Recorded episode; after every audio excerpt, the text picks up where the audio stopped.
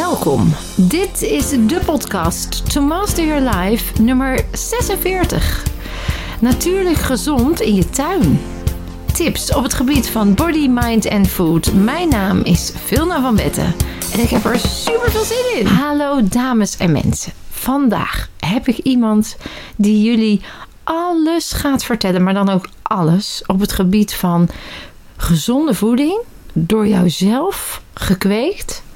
Ook nog eens op een makkelijke en slimme manier. Want laat ik eerlijk zijn, hoe een voorstander ik ook ben van gezond eten. Ik heb echt pogingen gedaan om het in mijn eigen tuin te kweken. Moestuintjes, het wordt bij mij allemaal gedoe. Ik vind het veel werk, ik vind het veel tijd. Dan moet dit erin, dan dat eruit. Dan moet dat minder zon, meer zon. Waar, in welke plek in mijn tuin. Nou, het werd een studie aan zich. En ik zeg eerlijk, ik heb het opgegeven. Totdat ik onze prachtige mooie Sophie ontmoette. En zij mij vertelde dat zij dat eigenlijk gewoon al jaren doet heel veel ervaring heeft opgedaan, ook in andere landen. En ja, ik zei ja, maar dat is te gek. Als je het zo doet, dan is het inderdaad heel erg slim en makkelijk. Wil je alsjeblieft ook in mijn podcast komen vertellen? Hoe dan? Zodat mensen thuis geïnspireerd raken om dat ook te gaan doen. En vandaar dat Sophie er vandaag is. Hallo Sophie. Dag Vilna. Super fijn dat je er bent. Ja. Want je gaat ons meenemen op jouw mooie reis naar uh, zelf je gezonde voeding kweken. Absoluut. Um, voordat je dat doet, kun je iets meer vertellen over wie je bent, wat je doet? Ja, natuurlijk. Nou ja, Vilna, um, ik ben dus uh, Sophie. Ik uh, ben opgegroeid in Noord-Holland, Koffer Noord-Holland. Dochter van een bolleboer, dus ik was vroeger al wel veel buiten. Om even meteen een grote stap te maken. Op mijn negentiende ging ik naar de grote stad toe. En dat is best wel een stap voor een klein meisje uit een dorp. En uh, daar heb ik een, een tijd uh, heb ik daar gewerkt als schoonheidsspecialiste. Ik had mijn eigen salon, die had ik overgenomen op mijn negentiende. Ja, daar was het al heel fijn om met mensen te werken. Dus ik heb eigenlijk vanaf een jongere leeftijd het altijd super fijn gevonden om met mensen te werken. En wat ik nou zo leuk vond, omdat iedereen gewoon verschillend is. Wat ik ook ontdekte in mijn salon, was dat er zoveel meer is dan alleen die huid. Hè? Dus als je naar een, een huidprobleem op, zichtbaar is op de huid. Ja, weet je, dat is alleen veel meer dan alleen een crème smeren en het daarmee wordt verholpen. Hmm. Dus ik was super geïnteresseerd in wat, wat is, gebeurt er nog meer in dat lijf. En daar begon eigenlijk mijn weg naar bewust leven, naar gezonde voeding, naar um, ook een reis terug naar mezelf maken. Want um, ja, eigenlijk in, in alles wat ik meemaakte in die tijd ging ik verder kijken. Oké, wat, wat kan ik hiermee en hoe kan ik ook hier andere mensen mee helpen? Na zeven jaar mijn eigen salon te hebben gehad, was er een dag dat ik uh, wist dat het tijd was voor mij om op reis te gaan. ik was vrij jong, ben ik de salon gestart kocht die ochtend kocht ik meteen mijn ticket naar Australië. Want ik Oh, wist gewoon dat het tijd was van Sophie, dit Moet dit je doen. moet je gaan doen. Je moet even lekker gaan fladderen, Ja. om het maar zo te zeggen. En ehm, ja, dat is een eh, hele, hele belangrijke stap geweest. En ik maakte die ook toen omdat ik wist dat als ik dat niet zou doen, dan zouden er allemaal mensen om mij heen zijn geweest die zouden zeggen van ja, maar je hebt je zaak en je hebt je huis en je hebt alles zo nou, voor elkaar, om het maar even zo te zeggen. Dus voordat dat allemaal op me af zou komen, heb ik gewoon dat ticket geboekt. En toen had ik nog drie maanden de tijd om alles te regelen, mijn zaak dicht te doen. Ja, want je bedoelt eigenlijk niemand kon je meer tegenhouden. Niemand kon mij tegenhouden. Mensen zouden Ja. anders gezegd hebben, zou je dan wel doen? Want je hebt toch al je huis en je Ja. dit. En Ja. jij dacht, nee, ik, ga dat, ik boek het eerst. Ja. Dan weet ik zeker dat ik ga. Voor Ja. laat ik me niet beïnvloeden. Ja. En wat, waar was je naar op zoek? Wat was je motivatie om die stap te zetten? Eh, mijn motivatie was ja, om ook dus die reis voor mezelf te maken, naar mezelf. Ja. Ja, Ja. want ehm, ja, ook ik liep tegen dingen aan in, of in een relatie of hè, ik doe al een tijd dit werk, wat is er nog meer? Ja, ja, je was Ehm, natuurlijk er zo ingerold eigenlijk. Ik hè? was erin gerold, ja. Mhm. En ook, ook wel die behoefte van, ja, maar wat gebeurt er dus meer in dat lichaam? En Ja. Om dat goed te begrijpen had ik zoiets van, ik ga op reis en die reis moet ik eerst zelf maken Ja. om dat ook te kunnen delen. Dat, dat is echt mooi. Goed bewust ook al op die leeftijd. Ja, dat realiseer je dan niet. Nee.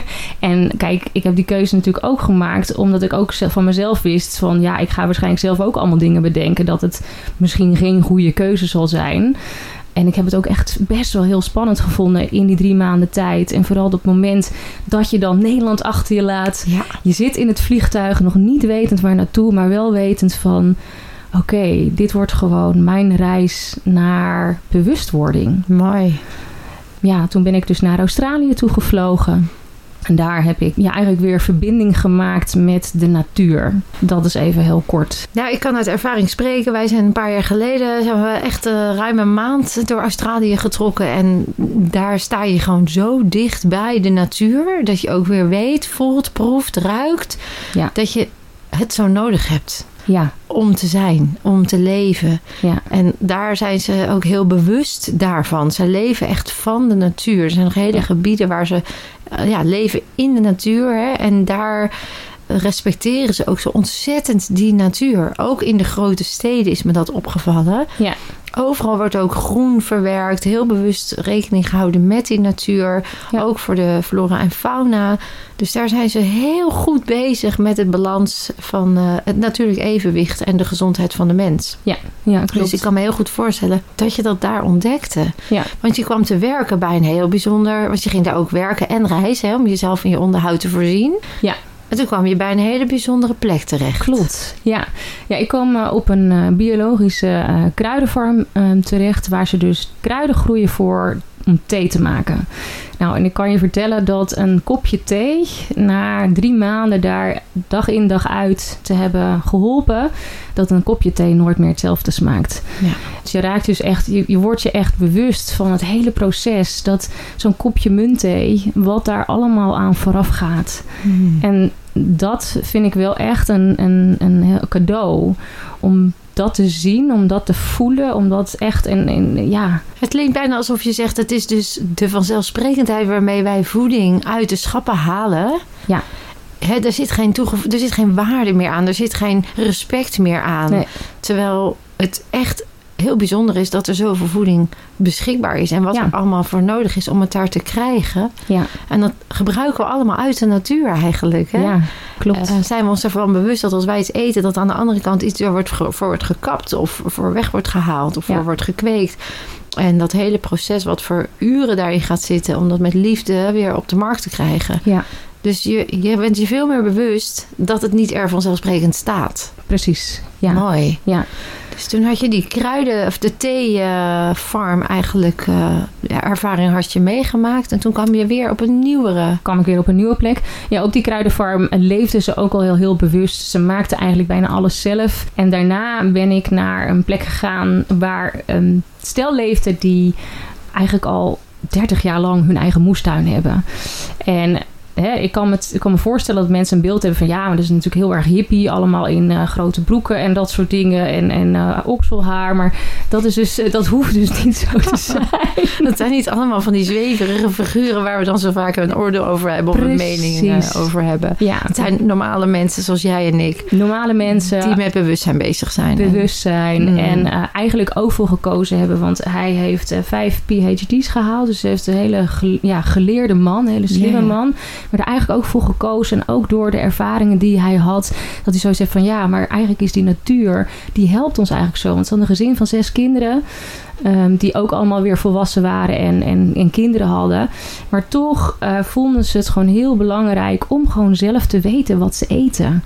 Jeetje. Ehm, dus zij had een waanzinnige moestuin. En heel geordend, gewoon heel netjes en heel, heel duidelijk. En ook weer niet extreem groot. Oké, ondanks zes kinderen, hè? Ja, nou die waren dus inmiddels wel uit, Uit huis. huis, oké. Ehm, eh, dus ze waren inmiddels nog met z'n tweeën. En ze hadden altijd iemand die hun dus hielp. Dus ik heb een half jaar bij hun ge- gewoond. Waarbij ik dus eh, ja, alles heb kunnen leren in het, ja, het, vak van Een moestuin. een moestuin. Ja. Nou, dames en mensen, pak pen en papier. Want daar gaan we ze krijgen hoor, de tips. Hoe wij dat dan ook zo kunnen doen. Met die respect voor de natuur en het bewustzijn dat voeding, ook de voedingswaarde, hè, hoe het gekweekt wordt, hoe je het eet, heeft allemaal effect op jouw gezondheid en geluk. Dus eh, pen en papier bij de hand, Sophie. Ehm, we gaan de moestuin in. We wonen in Nederland. Ja. Jij kwam terug in Nederland natuurlijk. En eh, jij was geïnspireerd. Jij wist inmiddels alles over het hoe en wat. Uiteraard wel andere producten. Maar de processen zullen op elkaar lijken. Mhm. Een van de... Het is nu op dit moment is het eh, november. Het wordt december. Ja. Eh, niet echt een geschikt moment om een moestuin te beginnen, lijkt mij.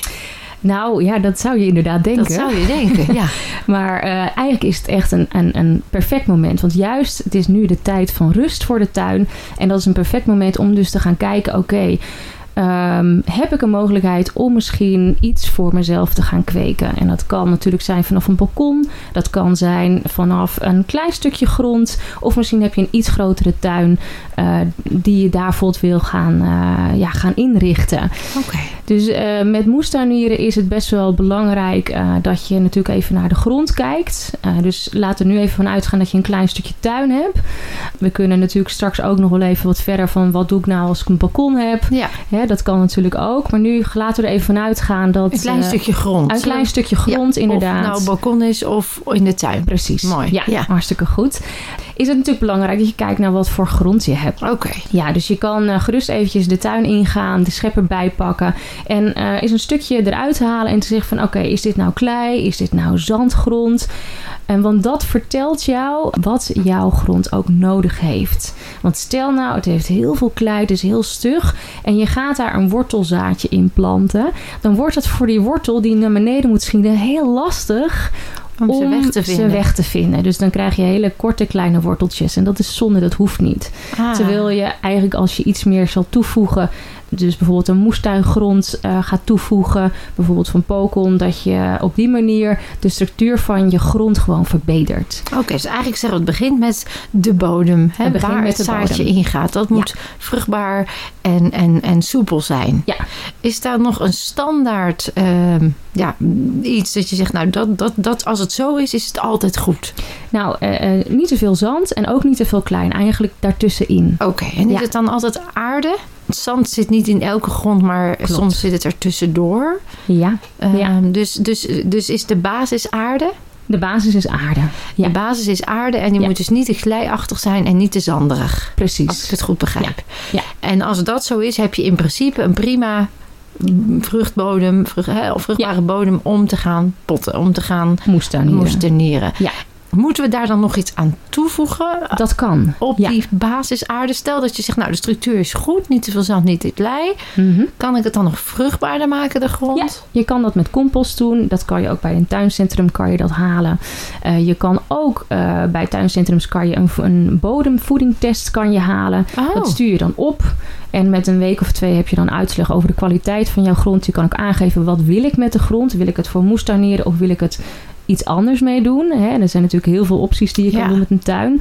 En dan kunnen ze je precies vertellen wat jouw grond nodig heeft. Oh, top. Dus we kunnen een test laten doen. Binnen Ja. twee weken hebben we uitslag. Ja.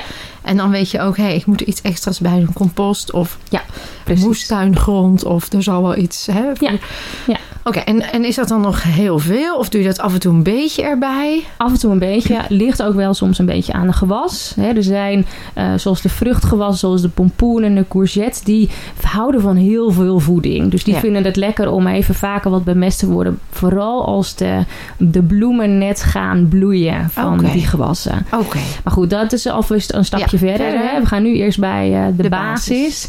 Dus eh, wat is de kwaliteit van mijn grond? En je gaat natuurlijk ook kijken van waar, welke plek heb ik beschikbaar? Ja, qua zon en schaduw. Voor een moestuin is het heel fijn als er voldoende zon is. En voldoende zon is minimaal echt wel vier uur op die plek. Oh, goed zo. Oké, Ja. dus vier uur per dag moet de zon er goed op, sch- op schijnen. Op schijnen. Ja, Oké, dus een plek op het balkon of in de tuin met niet te zanderig, niet te veel klei, goede structuur aarde met minimaal vier uur zonlicht per dag. Ja. Dat is de basis. dat is de basis. Dat gaan we dus nu in de, deze maanden, ga je dat bedenken. Hè? Ja. Dat is een beetje de bedenktijd. Ja. Dus onze Je plan maken. een plan maken eigenlijk. We zijn nu zaadjes aan het planten in ons hoofd. Van oké, dus dit gaan we doen, dat gaan daar kan het enzovoort. Ja. Hoe, hoe diep moet ongeveer, want mensen op een balkon die hebben met potten te maken of met een omkadering. Hoe diep moet het minimaal zijn en maximaal? Nou, dat ligt natuurlijk aan eh, als je eh, gekozen hebt wat voor gewassen jij graag wilt eh Oké, telen. dus dat is de volgende stap. Precies. Ja, en je gaat kijken, wat vind ik lekker? Hè, want je kan wel heel leuk die groentes die je misschien één keer per jaar eet. Maar kijk gewoon wat voor jou, eh, wat je lekker vindt, wat je veel eet. Ja, bijvoorbeeld als je vaak aardappels eet, dan is het handig om aardappels ook in de grond te stoppen. Ja, dus ik kan je echt adviseren om nu een lijstje te gaan maken van wat zou ik graag willen kweken. En begin dan ook om het jezelf zo makkelijk mogelijk te maken. Dus, Precies. want we willen natuurlijk dat het makkelijk is. Absoluut. Ja. En een paar succeservaringen ook. Dat ook. Ja, want eh, wat zijn nou gewassen die makkelijk over het algemeen nou niet zo snel mislukken? Ja. Eh, dat zijn de radijsjes, dat zijn de wortels, eh, dat zijn de um, courgettes. Dus dat zijn al een aantal dingen. Sla is super makkelijk. Andijvie. An- ja, andijven minder zou kunnen, maar is wat gevoelig, maar kan. Zeker. Ja. Ehm, dus bietjes. Oh. Eh, dus die kan je eigenlijk al heel makkelijk gewoon ehm, ja, in de tuin zetten. Ja, eigenlijk zonder dat je bang hoeft te zijn dat het mislukt. Precies, ja. Dus kies gewoon eerst voor een klein stukje. Wil niet meteen die hele grote moestuin. Het is goed om dat in je visie te houden. Of maak er desnoods een moodboard van. Ja. Maar start eerst gewoon eens klein. Neem een aantal gewassen, misschien maximaal 10. Weet je, dan heb je gewoon een veel grotere kans dat het slaagt. Oké. Dus kleine stapjes. Goeie tip. Goeie tip. Oké. En ga dan ook kijken, oké, wanneer kan ik deze gewassen het beste planten? Nou, daar zijn online zijn er, is er allerlei informatie over beschikbaar. Ehm, natuurlijk kan je ook kijken op de ehm, verpakking van de zaadjes die je koopt. Ik ben persoonlijk een voorstander om eh, voor biologisch zaad te gaan. Als je dus kijkt naar de energiewaarde in planten, in voeding, hè, wat heel belangrijk is dat het een hoge energiewaarde heeft Ja. om je even een idee te geven, als je iets uit een pakje koopt, dan heeft het eigenlijk geen nul energiewaarde, omdat het gewoon helemaal verwerkt is. En als je dus iets eh, wat net geplukt is, ja, heeft veel meer leven in zich. ja. Dus de en nog veel meer kwaliteit- voedingswaarde. En veel meer voedingswaarde. Ja, en precies. dat werkt natuurlijk ook door tot in het zaadje. Ja. Want voor de mensen die dat niet weten, als je een zaadje plant, het groeit, het maakt een vrucht. Dus het maakt bijvoorbeeld een courgette. Al zou je die courgette niet plukken, dan zitten er binnenin zitten er allemaal zaadjes. Als je die zou op laten drogen, zijn dat ook weer de zaadjes voor volgend jaar. ja, dus daar zit eigenlijk alles in. Daar zit alles in. Ja, ik zeg ook altijd eh, in mijn seminars, maar ook in mijn podcast over voeding van zaden en kiemen. Eet ze zoveel als je kan, want daar zit zoveel in. Ja, Oké, ja. goed. Dus we beginnen met 10 gewassen maximaal die over het algemeen gewoon goed gaan. Ja, je maakt het jezelf makkelijk. En, en ja, zorg ervoor dat je gewoon weet, oké, wanneer kan ik die het allerbeste Ja, plaatsen? dus dat is eigenlijk bijna alsof je zegt, je moet een, of je moet niks, maar je mag een, een tijdlijntje maken Ja. in die planning. Want je hebt het echt wel even over een planning, Ja. een agenda eigenlijk. Ja. Dat je weet, oké, dan gaat de, de, de wortel erin en dan gaat de sla erin. Ja. Maar goed, dan zit het erin, dat zaadje. Vier uur per dag moet het zon hebben. Klopt. En Het regent in Nederland nog wel eens. Soms dan ehm, wordt het te, nat of juist te droog. Mhm. Hoe onderhoud ik dan toch die tuin? Ja, Zonder dat het me heel veel tijd en effort kost. ja. Nou, om een zaadje te laten ontkiemen, dan heb je bepaalde dingen heb je nodig. Wat heel belangrijk is, en dat is misschien ook wel mooi voor jouzelf. Hè? Hoe ga jij meer stralen? Dan heb je hebt zon nodig. Ja. Ja. Vitamine D. Absoluut. Dus om een zaadje te laten ontkiemen, heeft dat eh, zonlicht nodig. Dus wat gebeurt er als jij de grond, dus van jouw hele tuin die jij ja, open hebt liggen, beschikbaar om die mooie groenten te gaan telen. Als dat helemaal open legt, dus ook op de gebieden waar de zaadjes dus niet liggen, er zullen altijd zaden van andere dingen vanuit de natuur zullen daar zijn. Miljoenen. Dus dan kan je voorstellen, al krijgt dat allemaal zonlicht, gaat dat ook vaak allemaal ontkiemen ja, als daar de juiste omstandigheden voor zijn. ja.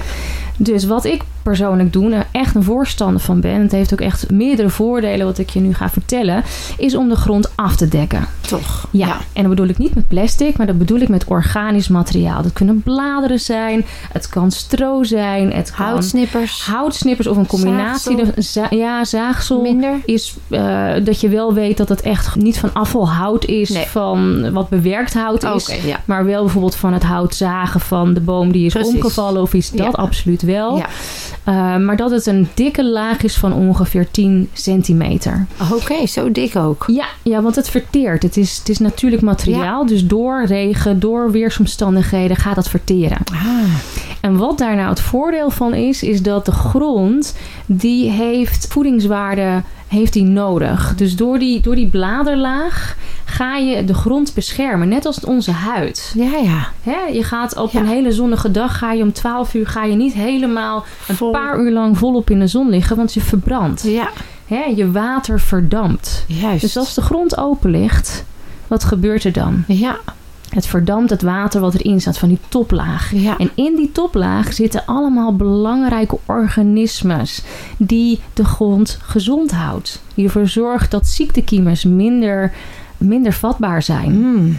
Dus je behoudt je bodemkwaliteit. Oh, wauw. Dat is een hele goede gouden tip. Die hebben we opgeschreven. Ja, Dan heb ik ook volgens mij gelijk getackled dat er vogels de zaadjes uit de grond komen pikken. ja dat kan. Vooral voor de boontjes. Ja. Ja, En als je dus dan die, die laag erop hebt, dan heb je ook dat gelijk Nou. in de kiem gesmoord. Zou je dat nou dat zou mooi zijn. Ja, nog niet Eh, helemaal. Nog niet helemaal. Want ik zou altijd op de plek waar je de zaadjes plant, Ja? die zou ik wel open houden. Maar daaromheen dek je het af. Ah, Dus daar doe je die organische laag op. oké. dat is ook goed om te weten. Ja, dat is inderdaad Zet je dan ook stokjes op de plekken waar je de zaadjes hebt gedaan? Als het een groter zaadje is, dus bijvoorbeeld van een tuinboon of van een dopertje, eh, daar doe ik meestal in het begin een klein stukje gaas overheen. Om ervoor te zorgen, want de vogels, ja, die, die weten ook gewoon dat daar lekkere zaadjes in zitten. Dus daar doe je dan een beetje van dat kippengaas overheen, zodat ze daar eh, de grond gewoon met rust laten. Dus even voor mijn beeldvorming.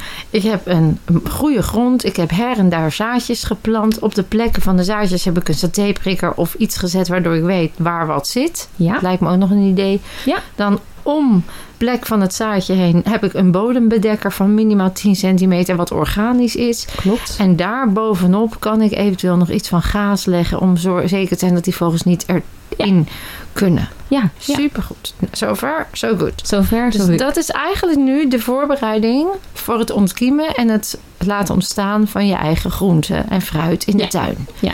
Oké. Ja, dus je weet dus, op dit moment weet jij wanneer de beste tijd is dat jij jouw zaadjes kan planten. Ja. Wortels kunnen bijvoorbeeld al vrij vro- vroeg in het voorjaar. Sla kan ook al. Wortels vinden het overigens niet fijn om op een andere plek verplaatst te worden. Oké. Dat kan je bijvoorbeeld wel doen met bietjes. Als je meerdere zaadjes van de bietjes naast elkaar plant.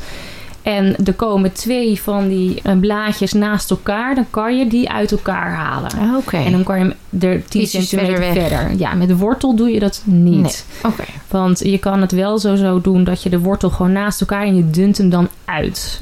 Oké, ja, dat Ja. snap ik.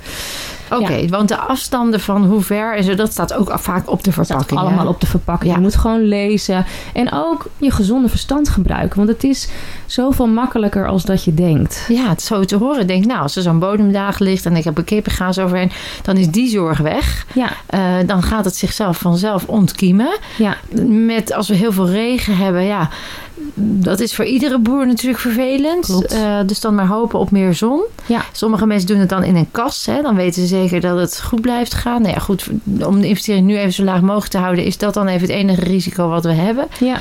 Ehm, voldoende zon erbij laten komen en dan gaat het ontkiemen. Moeten we daar, dan denk ik nu ineens weer aan. Dat is mijn volgende probleem geworden toen.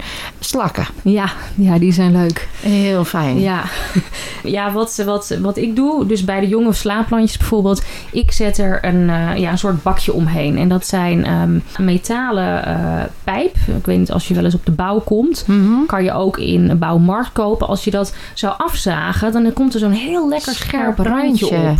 Oh. Dus die zet ik om die kleine plantjes heen. Ah. En over het algemeen, slakken die houden niet zo van eh, scherpe randjes. dus die gaan er niet overheen. Dus die gaan, de kans dat ze er overheen gaan is minder groot. Nu zijn er ook wel sommige slakken die komen via de bodem. Maar Oh. je vermindert zoveel meer de kans. Oké. En als het eh, heel lang zonnig is geweest en het gaat op een dag regenen. Hè, we hebben van de zomer ook al een periode dat het gewoon echt droger is geweest. En dan gaat dan op een gegeven moment regenen. Dan komen ze met z'n allen. En, en hele elftallen. Ah, en, Oké. En Dus- wat doen we dan? ja, dan, Wegjagen. dan, dan ga ik toch even de tuin in Ja. met een bakje. En dan eh, krijgen ze een hotelkamer op de groene bak. Precies. Dus eh, ah, oké. heel organisch. Ja, dan, eh, dan, haal je ze wel weg. Ik even, haal ze toch? dan wel weg. Ja. ja. Is Ja. het zo dat je iedere dag even naar je moestuin moet kijken? Of, of kun je het ook soms gewoon even lekker laten? Ehm, ik laat het geregeld. Ik, ik, ik kijk wel naar mijn tuin, omdat het ook in mijn tuin staat. Dus Ja. ik, ik, zie het ook. Hmm. Maar de natuur doet dus werk. En vaak hoe minder wij ons ermee bemoeien, hoe, hoe beter het gaat. En tuurlijk, je moet wel rekening houden dat als er naast je plantje een, eh, ja, een, een, een, een onkruid komt, dat je hem even weghaalt. Want de voeding kan maar één keer verdeeld worden. Ja. En er is altijd eentje die het wint, want zo is het in de natuur. Ja. En met die bodembedekkers, ook daarvoor kom je weer zo min mogelijk... Hè, Precies. Dat er zo, zo min mogelijk onkruid eh, bij komt. Dat Ja. is eigenlijk wat je daarmee ook weer voor, voorkomt. Dat er onkruid bij komt. Ja, dus zo maak ik het ook makkelijker in de tuin door af te dekken. En een ander voordeel is, want ja, als het zomers wel een paar weken zonnig is, ja, wat ga je dan doen? Moet je dan elke dag water geven? Omdat die bodem bedekt is, behoudt het ook grotendeels van zijn vocht. Oké. En helemaal in een later stadium in de zomer zullen veel gewassen, de wortels zullen al wat, wat langer zijn. Dus ze kunnen veel makkelijk ook weer die voeding en voedsel en vocht halen. uit de grond halen. Oké. Dus dat, eh, en natuurlijk, je moet altijd even kijken, al gaat iets wel helemaal slap hangen, dan eh, ja, is het wel een teken dat het even een beetje, Beetje water, water. wilt. Dus heel goede tip. Onkruid eromheen naar uit. Metalen scherp randje voor de slakken. Eenmaal als het wat groter is. Hè. Ik heb bijvoorbeeld zelf frambozen gehad. Ook daar, als eenmaal de vrucht eh, eruit komt, komen er weer vogels eh, op af. Dan heb je dus weer hetzelfde, dezelfde uitdaging. Hoe doe je dat? Ik doe er gewoon een netje omheen. Als er voldoende is, dan zullen de vogels nooit alles eten. Dus als jij op een plek woont waar jij de enige bent waar je moestuiniert, is de kans heel groot dat je veel vogels zult hebben. Daarom Ja. is het ook zo belangrijk dat we ook dit soort dingen gewoon ook blijven doen. Dat er gewoon voldoende groen is. Ja. Zodat eh, ja, dat het niet allemaal opgegeten wordt. Maar ja, bij mij frambozen, ik, er is altijd genoeg. Ja. Maar ja, bij de kersen bijvoorbeeld, die werden volop door de vlinders werden ze Oh opgegeten. Dus ik deed er een netje omheen. En weet je, met moestuinieren, je moet niet vanuit gaan dat alles lukt. Nee. Oké. Gewoon ook accepteren, oké, ik ga deze nu doen. Ik ga kijken van, Ja, wat, wat, kan er wel? Wat zijn de vruchten die je kan plukken? Letterlijk. Precies. Oké. Ja. Dus ook de verwachtingen wat lager. Verwachtingen wat lager. En kijk ook naar de, de stem, ook de grootte van je tuin ook af. En in hoeveel tijd jij er aan zou willen besteden. Ja, want hoeveel tijd ben jij nou zo een beetje kwijt? Jij hebt dus echt wel een moestuin in je tuin, hè? Dat, eh, Ja. en dat, dat, je begint nu in het voorjaar dadelijk weer met de zaadjes. eh, Ja, ik ben daar nu al mee bezig. Ik ben er nu al mee bezig om dus te selecteren. Oké, wat, wat wil ik dus dit jaar gaan doen? Ik kijk ook naar mijn tuin. Wat ging er dus vorig jaar of afgelopen seizoen minder goed? oh ja. Waar kan ik dit jaar meer eh, aan tijd aan besteden? Dus weet je, het gaat ook niet in één keer goed. Ook niet bij mij. Nee. Het is een leerproces. Elke plek is anders. Oké. Net zoals eigenlijk elk mens is anders. Ja, ja. Ja, ik vind die vertaling ook altijd wel heel mooi naar de tuin en naar wij als mens. Er zit zoveel. eh, ja, ieder kindje groeit met andere aandacht. Hè? Je hebt andere benadering. Dus zo moet je ook je groente en je fruit benaderen. Ja, ja. Hoeveel tijd ben je dan zo'n beetje kwijt aan je moestuin gemiddeld? ik denk een uurtje per week. Oh, dat Zoiets. is echt heel weinig. En natuurlijk, eh, er zijn er periodes dat het iets meer is. Of dat je even een, een voorjaar schoonmaak gaat doen. Ja, Maar ja, dat is niet extreem veel, veel tijd. nee. Nee. Nee, dus eigenlijk zeg je met een uur per week kan je echt al een hele eh, goede moestuin onderhouden en, en heerlijk ervan smullen. Ja, en vooral als je met die tien gewassen eh, Begint. begint Ja. Dan heb je gewoon een veel grotere kans van slagen. Nou heb ik ook wel eens gehoord dat mensen dan bijvoorbeeld komkommers en radijs en dan gaat dat natuurlijk op dezelfde moment allemaal om, naar, naar buiten rijp worden. Eh, hebben ze hele emmers vol met Ja. van alles. Ja. De, de, van, de, van de aalbessen tot, de tot de tomaten, tot de aardbeien. Ja, nou ja, zoveel heb ik ook niet nodig. Hè, Klopt. Hoe mooi het ook is. Ja. Heb je daar nog een concrete idee bij of oplossing Ja. voor? Ja, wat ik doe is dat ik in mijn agenda noteer ik dus wanneer ik bijvoorbeeld de wortels of de radijsjes heb ehm, geplant. En dan weet ik nou over een week of zes doe ik weer een rijtje. Want dan komt alles niet in één keer. En zoals Ah. deze gewassen, kijk, de courgette die plant je maar één keer in ongeveer de eerste week van juni, als het al lekker zonnig is. Maar zoals wortels, die kunnen meteen in februari, eind februari, begin maart. En die kan je dan eigenlijk wel gewoon om de paar weken kan je die weer opnieuw Wat planten. gefaseerder Ja. planten. Dus hoef Dat je kan niet met elk gewas, maar dat kan wel met een aantal gewassen kun je dat dus zo oplossen. Ja, Wat ik elke keer terug hoor bij jou, wat zo belangrijk is om het makkelijk te maken, is gewoon even een kalendertje erbij, een agenda, Precies. even een plannetje. ja, En het is gewoon even opschrijven, net als als je je boodschappenlijstje maakt. Dan gepland, dan komt het ongeveer uit. En zes weken later nog een keer even notitie Ja. alvast maken. Dat je dan weer even nog weer iets plant. ja, Eh, en dan heb je gewoon een mooi tijdslijntje. Ja. En dan hoef je niet elke keer te denken: oh god, wat moet ik nog? Of eh, heb ik daaraan gedacht? Of eh, ja. en dan onderhoud je het eigenlijk heel erg slim. Ja, ja, en dat kan je natuurlijk ook eh, op een digitaal systeem doen als, je, als dat beter voor jou werkt. Ja, whatever works. Ja. Ja. En zijn er verder nog dingen, Sophie? Want we hebben nu echt al, ik heb echt al heel hands-on slimme tips en trucs. Dat ik denk, oh ja, wauw, op deze manier is het gewoon echt goed te doen. Ik maak inderdaad de verwachtingen, leg ik lager. Ik kan nu al nadenken, wat eten we veel thuis? Wat vinden we lekker? Waar Mhm. wil ik gewoon eens mee beginnen?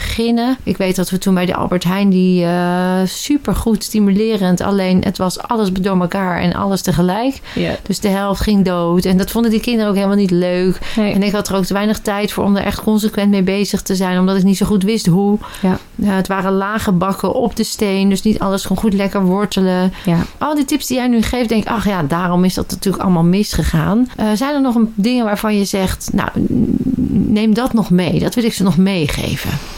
Ehm, nou, heb er vooral ook echt plezier in wat je doet. Heb de verwachting inderdaad niet te hoog. Dus eh, hè, zet, zet daarin gewoon, eh, heb er plezier in wat je doet. Zie, kijk naar het plantje als je het, eh, zie het echt als een, als, een, als een schat die uitkomt. Want Ja. in feite is dat ook zo. Ja. Hè, en, en zie ook hoe het jou straks gaat voeden met de juiste eh, voedingsstoffen.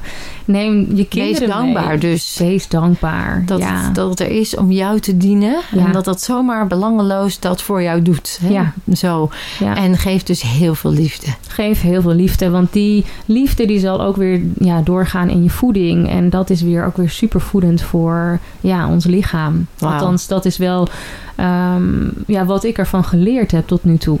Nou ja, waar we het ook in de seminars over hebben. Jij resoneert doordat jouw cellen in een bepaalde frequentie zitten. En als dat liefde is, dan straal je liefde uit en ontvang je ook liefde. Ja, En eh, wordt alles een beetje mooier Ja. en beter en lekkerder. En dat geldt natuurlijk ook voor de plantjes en de natuur. Als jij ze liefde geeft, dan is het allemaal lekkerder en voller. En eh, daar zijn hele onderzoeken naar geweest dat Ja. dat ook zo werkt. Omdat de cellen dan beïnvloed worden. ja. Dus eh, lieve Sophie, dan wil ik jou echt super bedanken voor deze geweldige tips. Ik zie nog één vinger van, ik wil toch nog één ding zeggen. ja. Doe dat alsjeblieft, want we, we hangen aan je lippen. Dus vertel. Nou ja, naast groenten zijn er natuurlijk ook kruiden die we heel goed kunnen, kunnen inzetten in de tuin. Ja, dat is een goeie. Hè? En eh, zoals eh, rozemarijn en tijm en zalie, die zijn eh, super om op een zonnige plek te zetten. Kunnen ook heel goed in een pot. En eh, ja, zorg ervoor dat die ook gewoon in de buurt staan van de deur waar je naar buiten loopt bijvoorbeeld. Dat het ook gemakkelijk is om te zeggen van ik pak even een beetje bieslook voor over de salade heen of in de soep. Hè? En dat is ook al een manier om zelf opnieuw te connecten met eh, de kracht van de natuur. Ja, dus begin eigenlijk met dingen die je vaak gebruikt, die je lekker vindt. En waarvan je denkt, hé, hey, leuk, ik heb een succeservaring. En zo kan je het gaan uitbreiden. Ja. En hoe meer jij uit de natuur haalt, hoe beter voor het milieu, hoe beter voor je gezondheid. Ja. Dus, eh, nou, Sophie, ik nogmaals heel erg bedankt voor deze waanzinnige hands-on tips en trucs. Waar ik zeker van weet dat mensen geïnspireerd raken om het ook eh, te gaan doen. En mocht je meer willen weten, Sophie, waar kunnen we iets opzoeken? Je kan mij vinden op eh, Instagram, natuurlijk onderstreepje Sophie. En Sophie is met een F. Eh, of op mijn website www.natuurlijksophie.nl. Nou, fantastisch. En naast dat ze moestuin onderhoudt en zelf heeft, doet ze nog veel meer moois. En doet ze prachtige sessies. Want Sophie heeft inmiddels ook de BMR gedaan. Eh, dus kijk, neem echt even een kijkje op haar website. Laat je inspireren en maak er vooral gebruik van. Lieve dames en mensen, heel erg bedankt voor het luisteren. Dankjewel, Sophie. Met liefde. Tot ziens. En je weet het, je kunt meer dan je denkt.